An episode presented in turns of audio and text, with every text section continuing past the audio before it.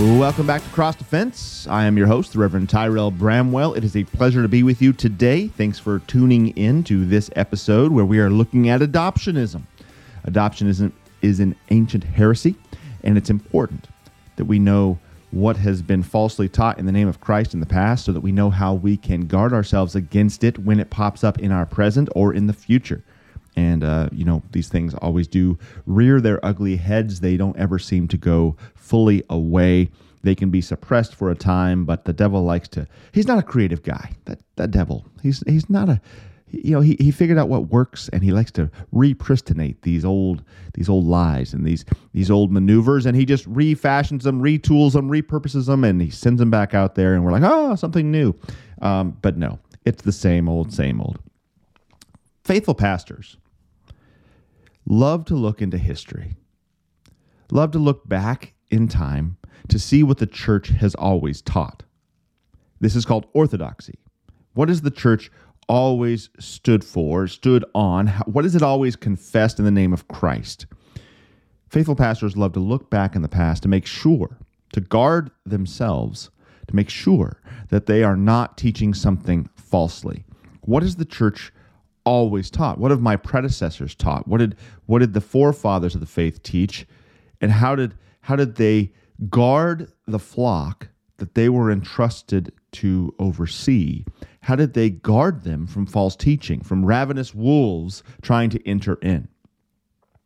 That's what we're going to be doing when we look at heresies then and now. This little segment will pop up from time to time. We'll have shows dedicated to ancient heresies and where we can find them today. So, adoptionism is going to be our first one. Kind of makes sense to start in the A's, doesn't it? We'll work our way through the alphabet if that's how it works out. And uh, we will take a look at adoptionism, where it came from, and where it is today. I'll give you a little spoiler alert. We can find adoptionists alive and well. Well, not well, alive and active. They're definitely not well in the Unitarian churches, and I use that phrase very loosely in the Unitarian groups or fellowships. I think that's fair to say Unitarian fellowships. So, yeah, we're looking at adoptionism today. But before we get too far down the adoptionist road, let me uh, make sure we all understand what a heresy is. I don't want to make any assumptions. You know what they say about people who assume things. So, uh, first, let's define this word heresy. A heresy is a teaching or a doctrine. Doctrine is just you know, the same word as teaching. It is it's a fancier word. You, you come across it in the church more often, but doctrine simply means teaching. So it's a teaching, a doctrine, or an opinion, someone's view, or a, a group of people's view that's at variance with the established standard. That's that's the definition of a heresy. It's it's what goes against the orthodox, the the normal, the the expected standard of the teaching of the church. So for, for the church, Holy Scripture is that established standard. The 66 books of the Old and New Testament that we commonly refer to as the Holy Bible are our established standard. This is what we take every teaching back to. Does it align itself with God's word, with Scripture? If not, it's out. The Bible is our rule and norm. It is the sole judge of everything that is said in the name of Christ, in the name of God. Right? So this is our established standard, the Bible. Anything that contradicts the Bible, goes against the Bible, distorts the Bible is heresy. It is a teaching or doctrine, an opinion you may have, your, your neighbor may have, that is a heretical opinion. Does that make you a heretic? Well, only if you hold on to that even after you've been corrected, even after you've been shown from Scripture that your view is false. See, we need to be fluid enough, that's a catchy buzzword, right? Fluid enough to adjust our view according to Scripture when we have realized that we've gone astray. And trust me, my friends, we are sinners. We are always going to go astray. That's why we have the established standard of Scripture, and that's why Christ instituted the office of the holy ministry through the apostles, handed down to the pastors to keep us on the right track. And pastors, too, need to be kept on the right track. That's why we have this economy that we call the church with people who are called into vocations, whether it be the, the preacher or the listener, these various vocations that keep us on the straight and narrow, that keep us in God's flock, in his word. This is what Paul says in 2 Timothy 3:16 to this point. All scripture is breathed out by God and profitable for teaching, for reproof, for correction, and for training in righteousness, that the man of God, you Christian, may be complete, equipped for every good work. So if a teaching or someone's opinion is at variance with scripture, it is heretical heresy. Now, this word comes originally from the Greek heresis, and I find it extremely interesting, this definition. In our day and age, in our climate, the Greek definition means to take or choose for oneself opinion. All right, that makes sense. But to choose for oneself, the language of choice. This is one of the premier American gods the false god of choice. My body, my choice. Pro choice. You're taking away my freedom to choose, right? Choice, choice, choice, choice is the American spirit, isn't it? We all want the freedom to choose. And we all want to be considered free thinkers, forming our own opinions. It's, it's actually villainized to not be one of these free thinkers. To go with the flow is villainized. Well, not if that flow is the stream of Scripture, carried by the current of the Holy Spirit, moving us with what God says. In that case, going with the flow is a great thing. Not being a free thinker, having your reason be subject to God's word is a great thing. Having ministerial reason, as we would say in the church, not magisterial. Your intellect, your views being subservient to, submitted to God's word. The Bible being placed over your reason, shaping your reason.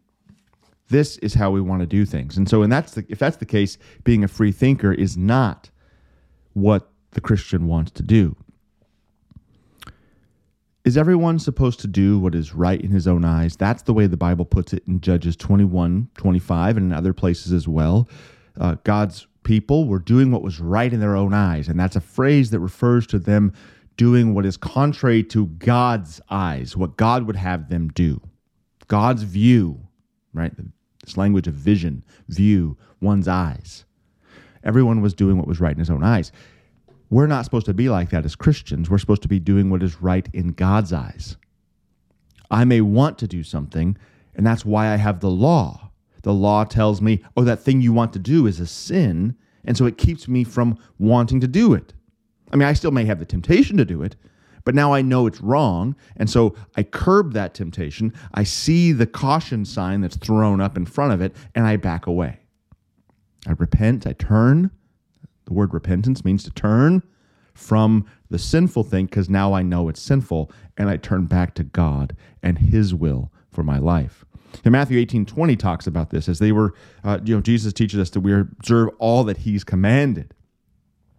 We're not to just do whatever we want. We're to observe all that he has commanded as we go and make disciples of all nations, baptizing them in the name of the Father, Son, and the Holy Spirit. Doing as is taught by Christ.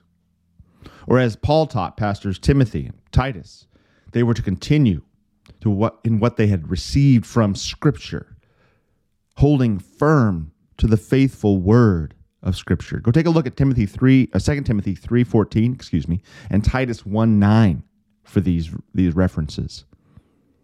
Christian theology is not about choosing your own way, doing what's right in your own eyes, but about following Christ's way. And so, Christian teachers theologians, pastors, if they're teaching their own creative, novel, new, uh, wise, oh, I figured this out, check this out. If they're if they're trying to portray this as new, beware. We're not supposed to come up with anything new. Pastors are not in the business of creating new teachings. We're in the business of going back and finding the old teachings all the way back to the apostles. Okay, so heresy, going against the established standard, the established standard, the Bible. All right, pretty simple, right? Choosing for yourself rather than letting God tell you what is right. Now, on to adoptionism. For the rest of the show, we're going to look at this specific heresy known as adoptionism. Adoptionism is the false teaching that Jesus Christ was not, as we confess in the Nicene Creed, the only begotten Son of God, begotten before all worlds, God of God, light of light, very God of very God, begotten, not made, being of one substance with the Father, but that Jesus Christ was God's adopted Son adoptionism sees Jesus as a special man with a special conscience, perhaps a special holiness that raises him to a divine status. He's, in, he's endowed with special powers because he's such a holy person. You know, if your church has one of those really cool old Lutheran encyclopedias, you have to go into your church's library. It's going to look like an old dictionary it says Lutheran Encyclopedia down at big old thick volume from the 50s or so. Go grab that sucker and look up adoptionism. You know, you're gonna have to blow the dust off. So maybe wear one of those cool masks that we all have laying around, and uh, get ready to dust it off. Don't breathe that stuff in, make you sneeze. But go check that sucker out and look at it, and you're gonna find adoptionism listed in there. Here, here's the. There's a lot in there and it'll take you down a lot different rabbit holes. So follow that to your heart's content. Here's the gist of what you'll find there, though. Adoptionism is the teaching that Jesus was a mere man whose deity was only miraculous power, which the Holy Spirit endowed upon him at his baptism. See, his baptism becomes his adoption day. It wasn't that he was born, God born in the flesh, but that a man with a special holiness became God like on his adoption day in baptism. So, if we may, let us equip the mind real quick.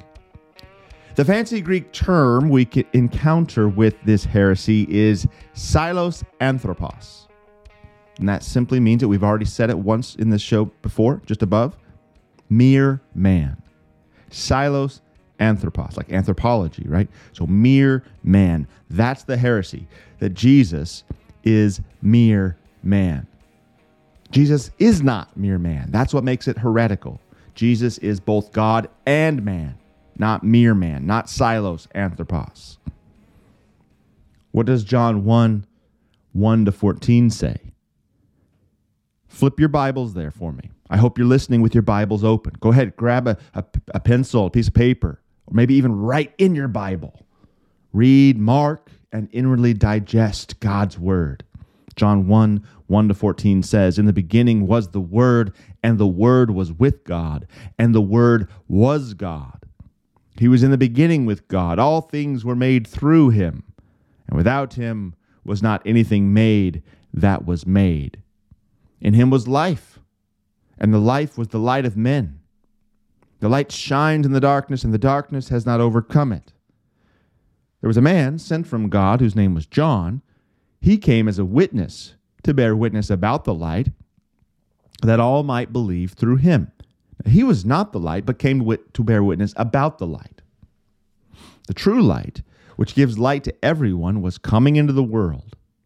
He was in the world, and the world was made through him, yet the world did not know him He came to his own, and his own people did not receive him. But to all who did receive him, who believed in his name, he gave the right to become children of God. See, we are adopted to, as children of God right here. Right? We get the right to be called children of God because we're adopted through Christ. But Christ was in the beginning with God. We who were born not of blood, nor of the will of the flesh, nor of the will of man, but of God. And the Word became flesh and dwelt among us. And we have seen his glory, glory as of the only Son from the Father, full of grace and truth. the Word, which was God, is God from the very beginning, became flesh and dwelt among us. So, if you still have your Lutheran encyclopedia that you checked out from your church sitting in front of you, you're going to find that adoptionism is classified under monarchianism. And monarchianism has some subsections as well, and it's specifically under the dynamic monarchianism section category because Jesus is endowed with the dunamis, the dynamism, the power of God. So it's dynamic monarchianism in its categor- categorization. Now, let's take a look at how it emerged on the scene. It came about in the late second century. We're at one, the late 180s, 190 AD. So it's it's in this period of time when many people are trying to sort out the mystery of the Trinity. What happens when we try to sort out things, and especially something like the Trinity or the Incarnation, these are some great mysteries. What happens when we try to sort these mysteries out on our own, using our own reason and intellect, apart from God's word, from the established standard? When we have magisterial reason, reason that is magistrating, that is over ruling over God's word, or without God's word completely, just disregarding it, is we end up being a heretic. We end up with heresy when we try to connect the dots for ourselves. We do this, man has done this so much through history because sometimes God just doesn't say what we want to know. His word stops short of revealing the fullness of that mystery. He allows it to remain a mystery and gives us just what we need to know for salvation. So the Trinity is one of these situations. It is a mystery that we cannot fully comprehend. That's okay. God tells us enough. He tells us that there is a Trinity in unity and unity in Trinity, that there are three persons in the Godhead. We get Father, Son, Holy Spirit. That's enough. And we get we actually get some relationship. When we get some over the whole council of the 66 books of scripture, we see some beautiful interaction with the Trinity and we get a fullness. It's not empty at all. But we just don't understand how that works. That's okay. When we try to connect those dots for ourselves, we end up in the heresy realm. We're going to leave it right there for this first segment of the show. We're going to take a break. When we get back, I'm going to introduce you to the father of adoptionism, and we're going to take a look at some of the historical events and how it was handled. So don't go away. You're listening to Cross Defense as we study adoptionism.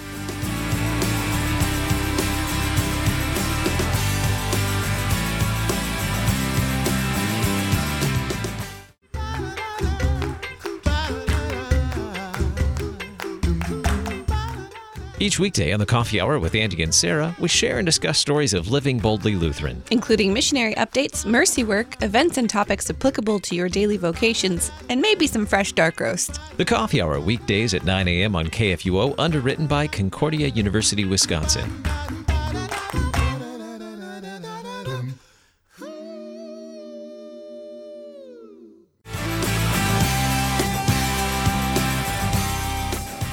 All right, my friends, if you like church history, you're going to love this next segment. If you like to dig in deep to the ancient origins of these sorts of things. And to do that for this segment, we're going to rely heavily on Eusebius. Who's Eusebius? He is an ancient Christian historian, the, the, the earliest Christian historian, uh, if my memory recalls. And he is recording the events of our early history, those first few centuries in the Christian era, the New Testament era, from the apostles down to his time.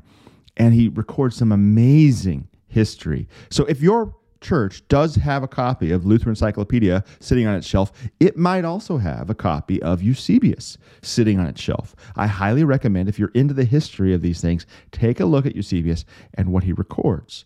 He gives us wonderful information.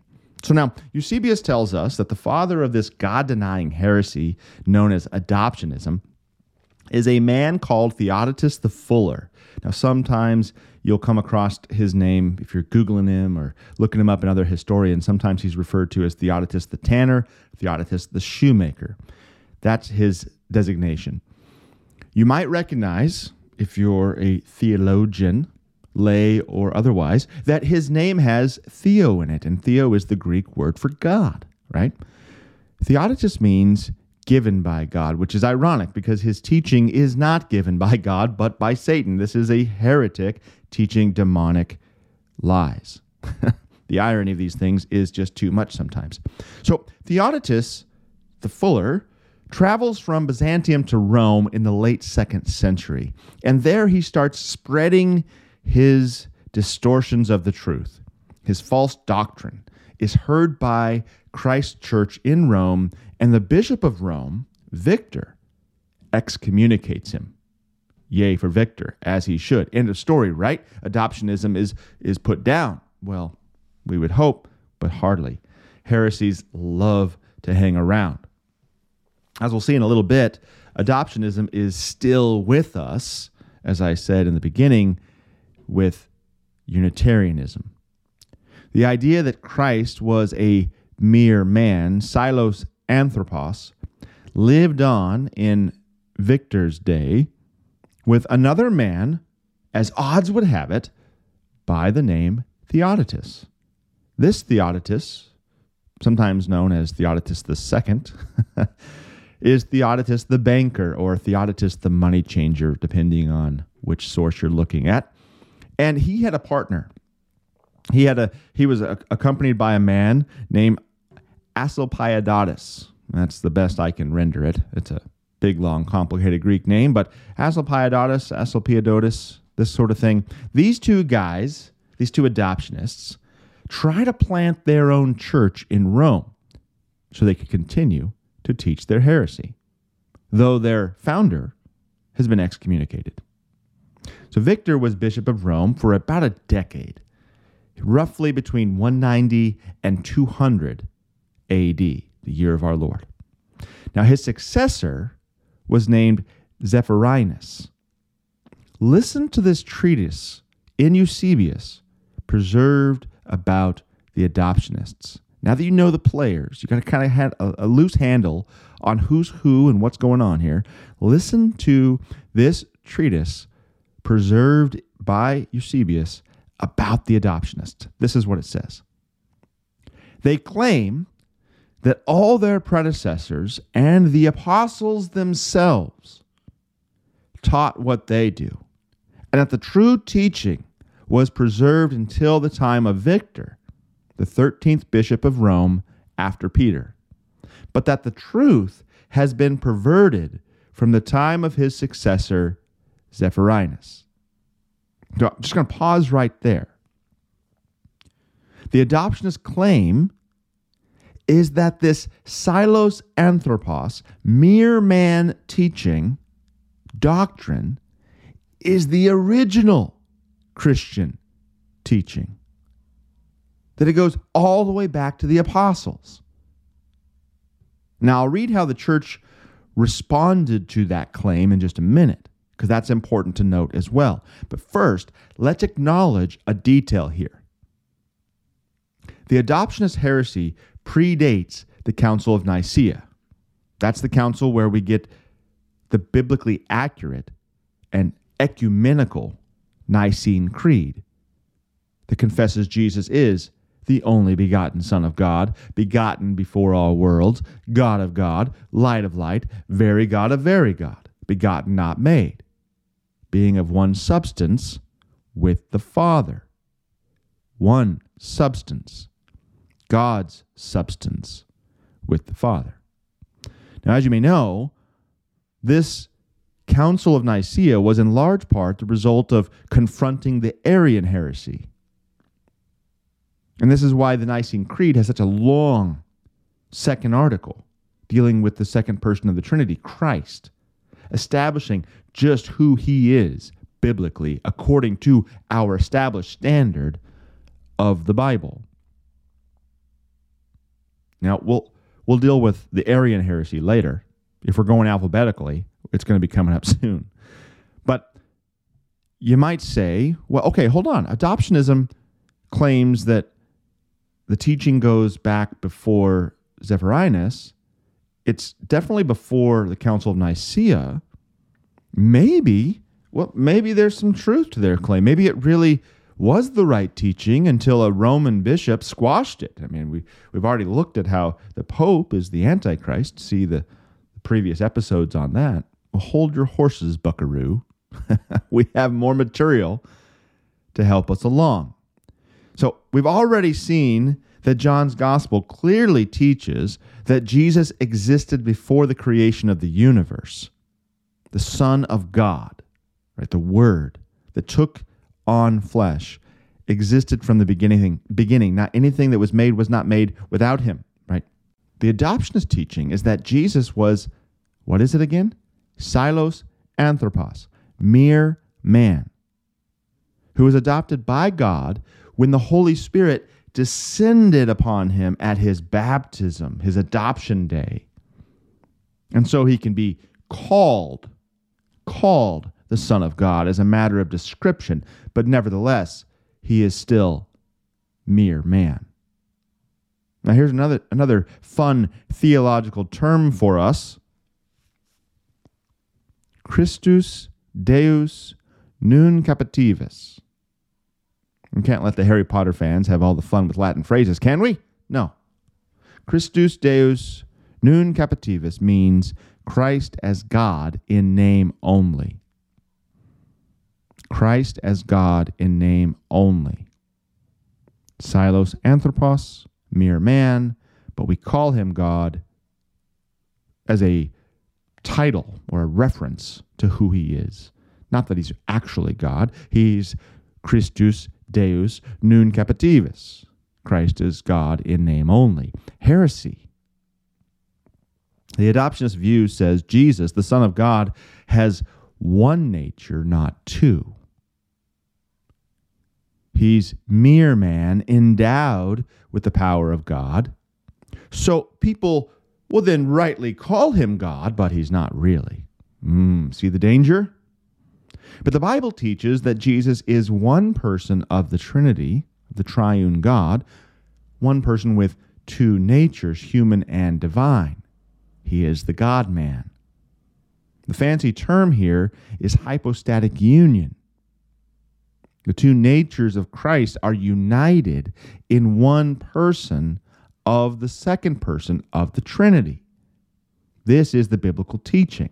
And yes, it is mysterious and profound and so very hard to comprehend, but it is nonetheless what the Bible reveals about Jesus. He is both fully God and fully man. He is the farthest thing from mere man. Let's go to Matthew. Hopefully, hopefully you still have your Bibles in front of you. Matthew 16, 13 to 17. Now, when Jesus came into the district of Caesarea Philippi, he asked his disciples, Who do people say that the Son of Man is? And they said, Well, some say John the Baptist, others say Elijah, and others Jeremiah or one of the prophets. He said to them, But who do you say that I am? Simon Peter replied, You are the Christ the Son of the living God. And Jesus answered him, Blessed are you, Simon Bar Jonah, for flesh and blood has not revealed this to you, but my Father who is in heaven. What do the people think Jesus is? Who do they think he is? Well, they think he's a mere man. Isn't that what John the Baptist is? Mere man. Elijah, mere man. Jeremiah, mere man. One of the other prophets, mere man. That's what the people think Jesus is. That's who they think he is, mere man. Because all those people are merely men. Humans whom God endowed with his word and the ability to perform miraculous divine deeds. Right? These guys, these Old Testament prophets, they were able to perform miracles. They were endowed with God's dunamis, his power. But none of them are God's only begotten Son. That's the importance of Peter's answer to Jesus' question. You are the Christ, the Messiah, the Son of the living God. and what does Jesus say? His Father in heaven revealed the true answer to Peter. See how adoptionism denies Christ's divinity? Instead of the eternal pre existent God becoming man, a created man becomes like God, according to this heretical view. My friend, if Jesus was like God, we'd still have a major problem. What would we have? Our sins. We'd still have our sin problem, our death problem, our captivity under the devil problem. If God, if Jesus was not God, but Psilos, Anthropos, mere man. Hebrews 1 3 makes this quite clear. Hebrews 1 3. Jesus is the radiance of the glory of God and the exact imprint of his nature. He's not similar to God's nature. He's not a fairly good represent, representation of God. No. He's the exact imprint of God's nature. Jesus is man, yes, but not merely man. He is also God, and he upholds the universe by the word of his power. After making purification for sins, he sat down at the right hand of the majesty on high. Okay, so let's get back to how the contemporaries of these adoptionist founders, these heretical forefathers of the adoptionist heresy, how their Christian contemporaries responded to their claim that adoptionism was the true teaching that had been perverted.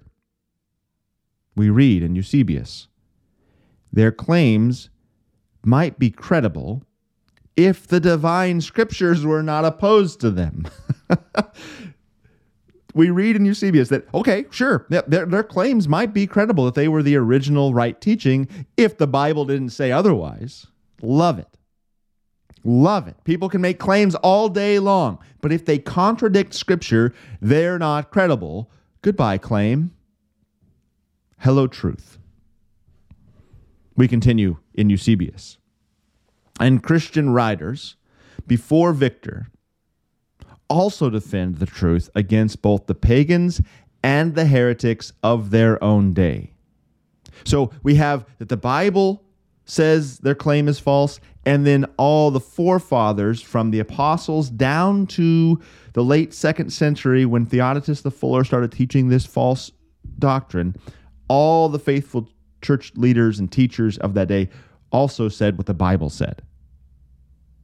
And Eusebius records for us preserves for us the names of some of these faithful theologians and pastors. It says, I mean the works of Justin, Miltiades, I can't say that name, Tatian, Clement, and many more, in all of which Christ is treated as God. For who does not know the books of Irenaeus, Melito, and the others who proclaim Christ as God and man? Or all the earliest psalms and hymns that sing of Christ as the Word of God and regard Him as God. When the church's understanding has been proclaimed for so many years, how then is it possible that Victor's predecessors can have preached as these people claim? What a sound line of reasoning. This is a great lesson in how to respond to heretical claims. What does Scripture say? That's the first place we go. And then, what has the church, the faithful church, always taught. Now, the Unitarians to this very day will say that their view, the adoptionist view of Jesus, dates back to the ancient Christian church. Yes, it does, all the way back to Theodotus the Fuller. That is where their view starts. They are accurate when they say that their view is ancient. It's an ancient heresy. We look to what Scripture says. Nope, doesn't doesn't cut it. We look to what the early church has always taught. Doesn't cut it. How has the Orthodox confessors of the Bible, the biblical faith, battled against these false prophets and antichrists? And we see that again, doesn't cut it. I don't know why I'm making that sound, but hey, it's working for me. The lesson is know your Bible and know your church. Church, know your history, know your Christian heritage. You have a heritage. It is ancient. In Eusebius, the question is asked For who does not know the books of Irenaeus and Melito and the others who proclaim Christ as God? Well, in America, we can say many of us don't know Irenaeus, Melito, and the others who proclaim Christ as God and man because we are disconnected from our history. Take a look and see if you have a copy of Eusebius on your bookshelf in your library, your church library.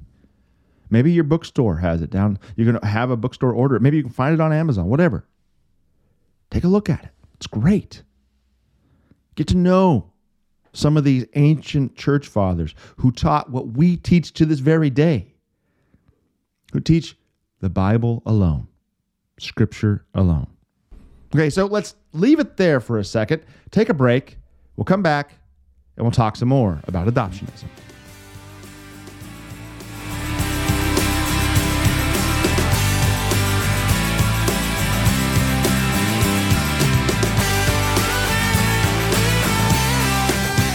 The life of the Christian church is a life in exile. We are grieved by various trials. False teachers and their deceptive teachings wage war against the truth. How can we believe and live as faithful and joyful Christians while we sojourn here? This is Pastor Timothy Apple, host of Sharper Iron. We're starting a new series, The Imperishable Inheritance. We will be going through 1 Peter, 2 Peter, and Jude. Join us every weekday morning at 8 on KFUO to rejoice in the imperishable inheritance that is ours in Christ Jesus.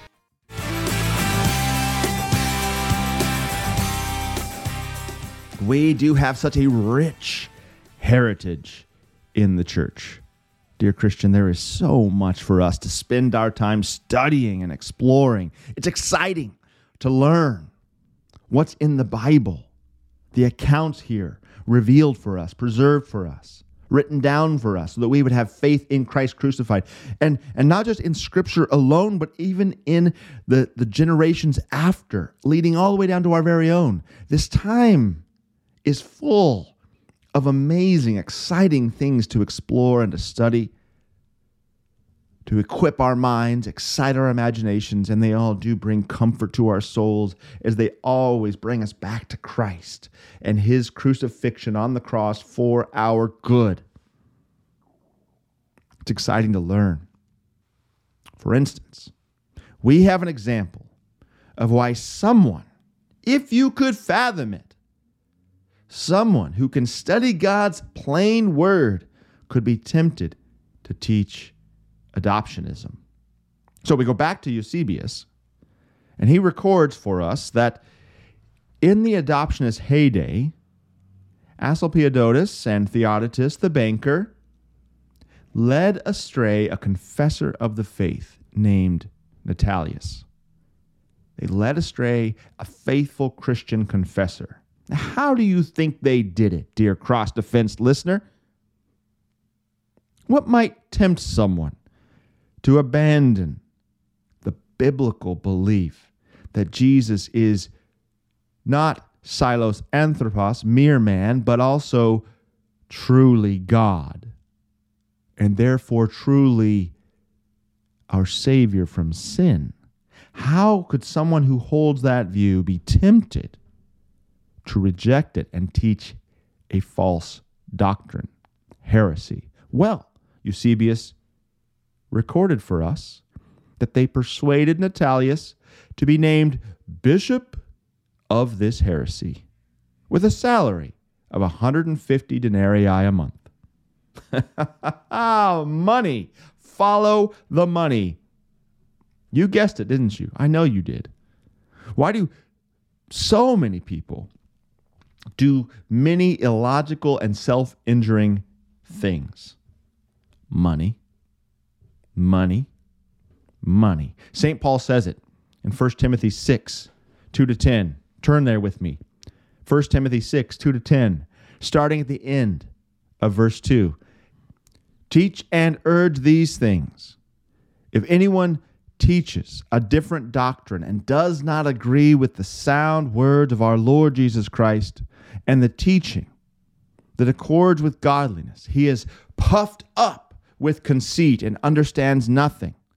He has an unhealthy craving for controversy and for quarrels about words, which produce envy, dissension, slander evil suspicions, and constant friction among people who are depraved in mind and deprived of the truth, imagining that godliness is a means of gain. But godliness with contentment is great gain. For we brought nothing into the world, and we cannot take anything out of the world. But if we have food and clothing, with these we will be content. But those who desire to be rich fall into temptation, into a snare, into many senseless and harmful desires that plunge people into ruin and destruction. For the love of money is a root of all kinds of evils. It is through this craving that some have wandered away from the faith and pierced themselves with many pangs. there it is. Paul laid it out. Now, we have one more citation from Eusebius about the original, let's call them Theodotusian adoptionists.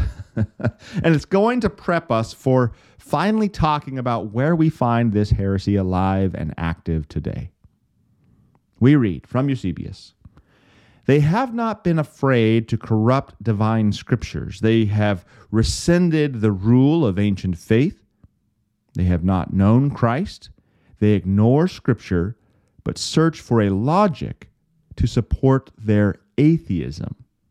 If anyone challenges them with a passage from scripture, they examine it to see if it can be turned into a conjunctive or disjunctive syllogism these are, these are terms for propositional logic. It's to say the heretics are doing uh, uh, linguistic gymnastics. That's it with the Bible. They're they're trying to do cartwheels to make it work, in an attempt to hold on to their their heresy, their false teaching. Abandoning the holy Scripture of God, they study geometry, literally earth measurement. Geo as in earth, I think geography, and metry, metric, measurement, right? A meter. For they are from the earth and speak of the earth and do not know the one who comes from above. Okay. Good stuff here. This way of thinking, or uh, not thinking, as the treatise in Eusebius says, I love that, hasn't died off, but is still around today in many forms. But as I've mentioned already, perhaps most popularly as a teaching of the Unitarians. The title Unitarian is used as opposed to Trinitarian, in opposition to Trinitarian. See, they reject the Trinity. They insist that Christ isn't essentially truly God, but is only called God. Remember that fancy Latin term? What's it called? Christus Deus nuncupativus. Christ as God in name only, because what's the Greek phrase? Psilos anthropos. They view Christ as mere man.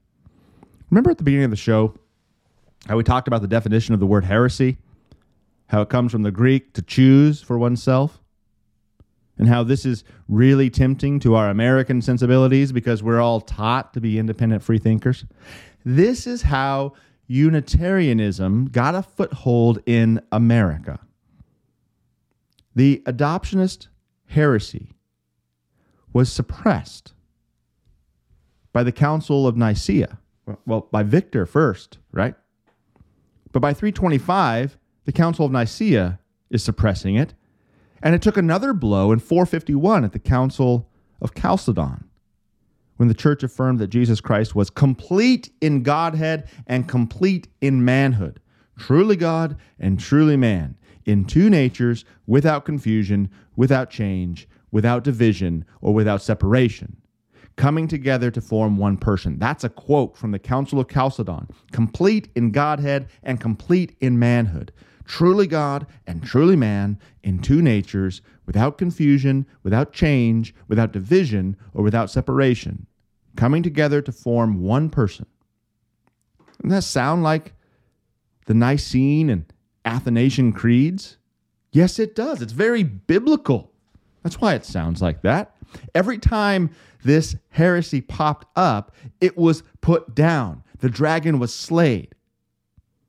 But a new one would emerge.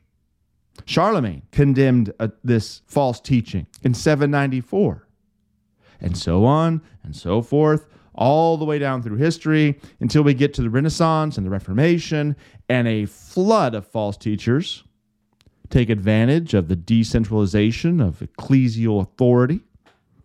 We were blessed with the return of the gospel, but with it came all kinds of free thinkers. Fast forward to New England Congregationalism in the 18th century. Each congregation was free to establish its own doctrinal statement and the right to, quote, seek more light. What happened? congregational churches became asylums for religious seekers.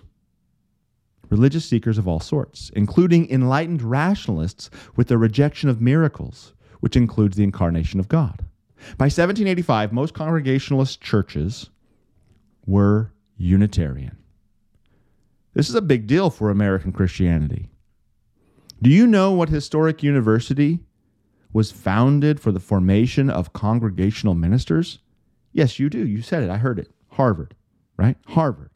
Of course, there was tension, as there always is in churches, when some want to remain faithful and others are leading people astray. So there was tension and disputes.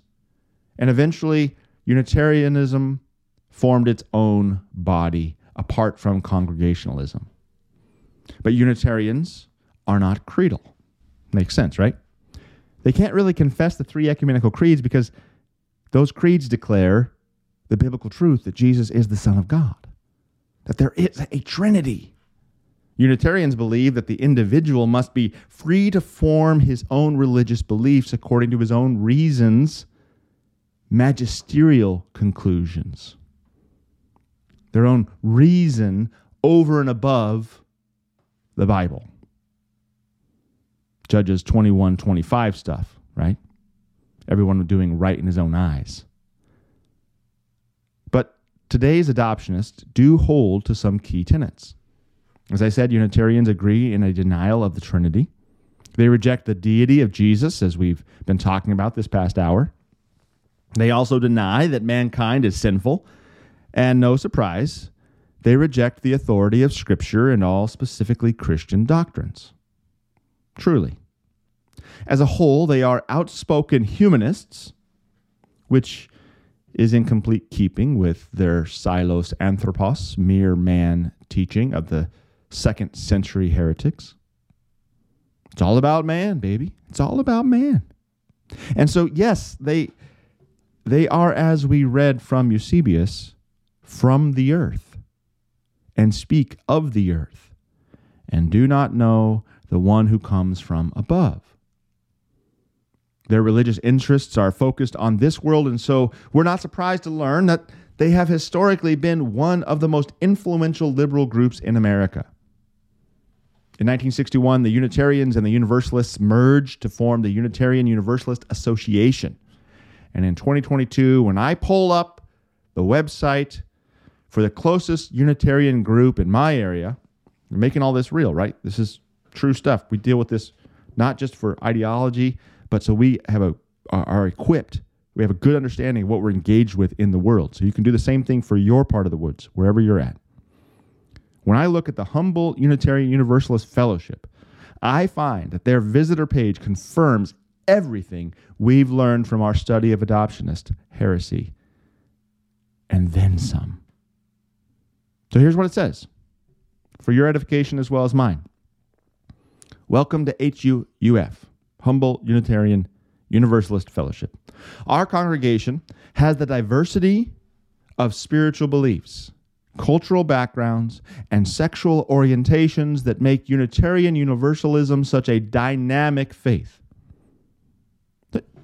Stopping already. Do you think do you think they use the word dynamic there intentionally with the relation to dynamic monarchianism? I don't know. They, we continue. We are a warm, welcoming group of individuals and families, wanderers, searchers, and leaders. We are companions, each on our own journey of spiritual growth, just like we saw in the 18th century, right? In New England. And together, we work to live out our faith in the world, focused on this world exactly where you would expect to end up logically if your belief in the one we call the Messiah is that he is mere man. Christ is not Psilos Anthropos. He is about God and man together, united. Unitarian Universalism is a religion based on covenant, their website says, not creed or dogma, just like we studied, right? Covenant, covenant is a promise to stay connected. We stay connected to each other as we search for truth. oh man, this is 2 Timothy 3 7. All right, turn there real quick. Come on. We're, we're running out of time, but go ahead. Go to 2 Timothy 3. Paul here is talking about the last days and the godless people in them. Check this out. Verse 5. Having the appearance of godliness, but denying its power. Avoid such people. For among them there are those who creep into households and capture weak women, burdened with sins and led astray by various passions, always learning and never able to arrive at a knowledge of the truth. Always learning and never able to arrive at a knowledge of the truth. That's what they said. They're searching for truth, but they're never able to find it. Avoid such people. Back to the uh, visitor page here. And create meaning each in our own way. We're all doing what was right in their own eyes. We participate in church community so we can be transformed and help transform the world. Notice this is bottom up transformation. It's not top down. It's it's man's work, not God's work. Again, mere man. Their focus is on man, not on the divine. We are people of many beliefs and backgrounds, people with religious background, people with none people who believe in a God, people who don't, and people who let the mystery be. We are Unitarian Universalist and Buddhist, Christian, Hindu, humanist, Jewish, Muslim, pagan, atheist, and agnostic, believers in God, and more. On the forefront of lesbian, gay, bisexual, transgender, and queer inclusion, we are people of all sexual orientations and gender identities. Okay, so wow, friends, listeners, we see where the denial of Jesus' divinity leads. You can see how the heresy of adoptionism can be, can be compounded to the umpteenth power when allowed time and without check, with no one checking it, with no one trying to put it down. And with that, I hate to say it, but our time is wrapping up. I hope this installment of Heresies Then and Now, today's show of Cross Defense, as we've looked at adoptionism, has been edifying to you. And above all, that it reinforces the importance of the biblical teaching of who Christ Jesus is. He is our comfort because he is truly God and man. He's comforting to us as he truly is in the established standard of Scripture, not as heretics make him out to be. That's the truth. Ours is not Christus Deus nuncupativus, God in name only. Ours is not Psilos Anthropos, man, mere man. Ours, our Christ, is the true Christ, who is both God and man for us. Until next time, friend, this has been Cross Defense, and I am your servant in Christ. Thanks for tuning in.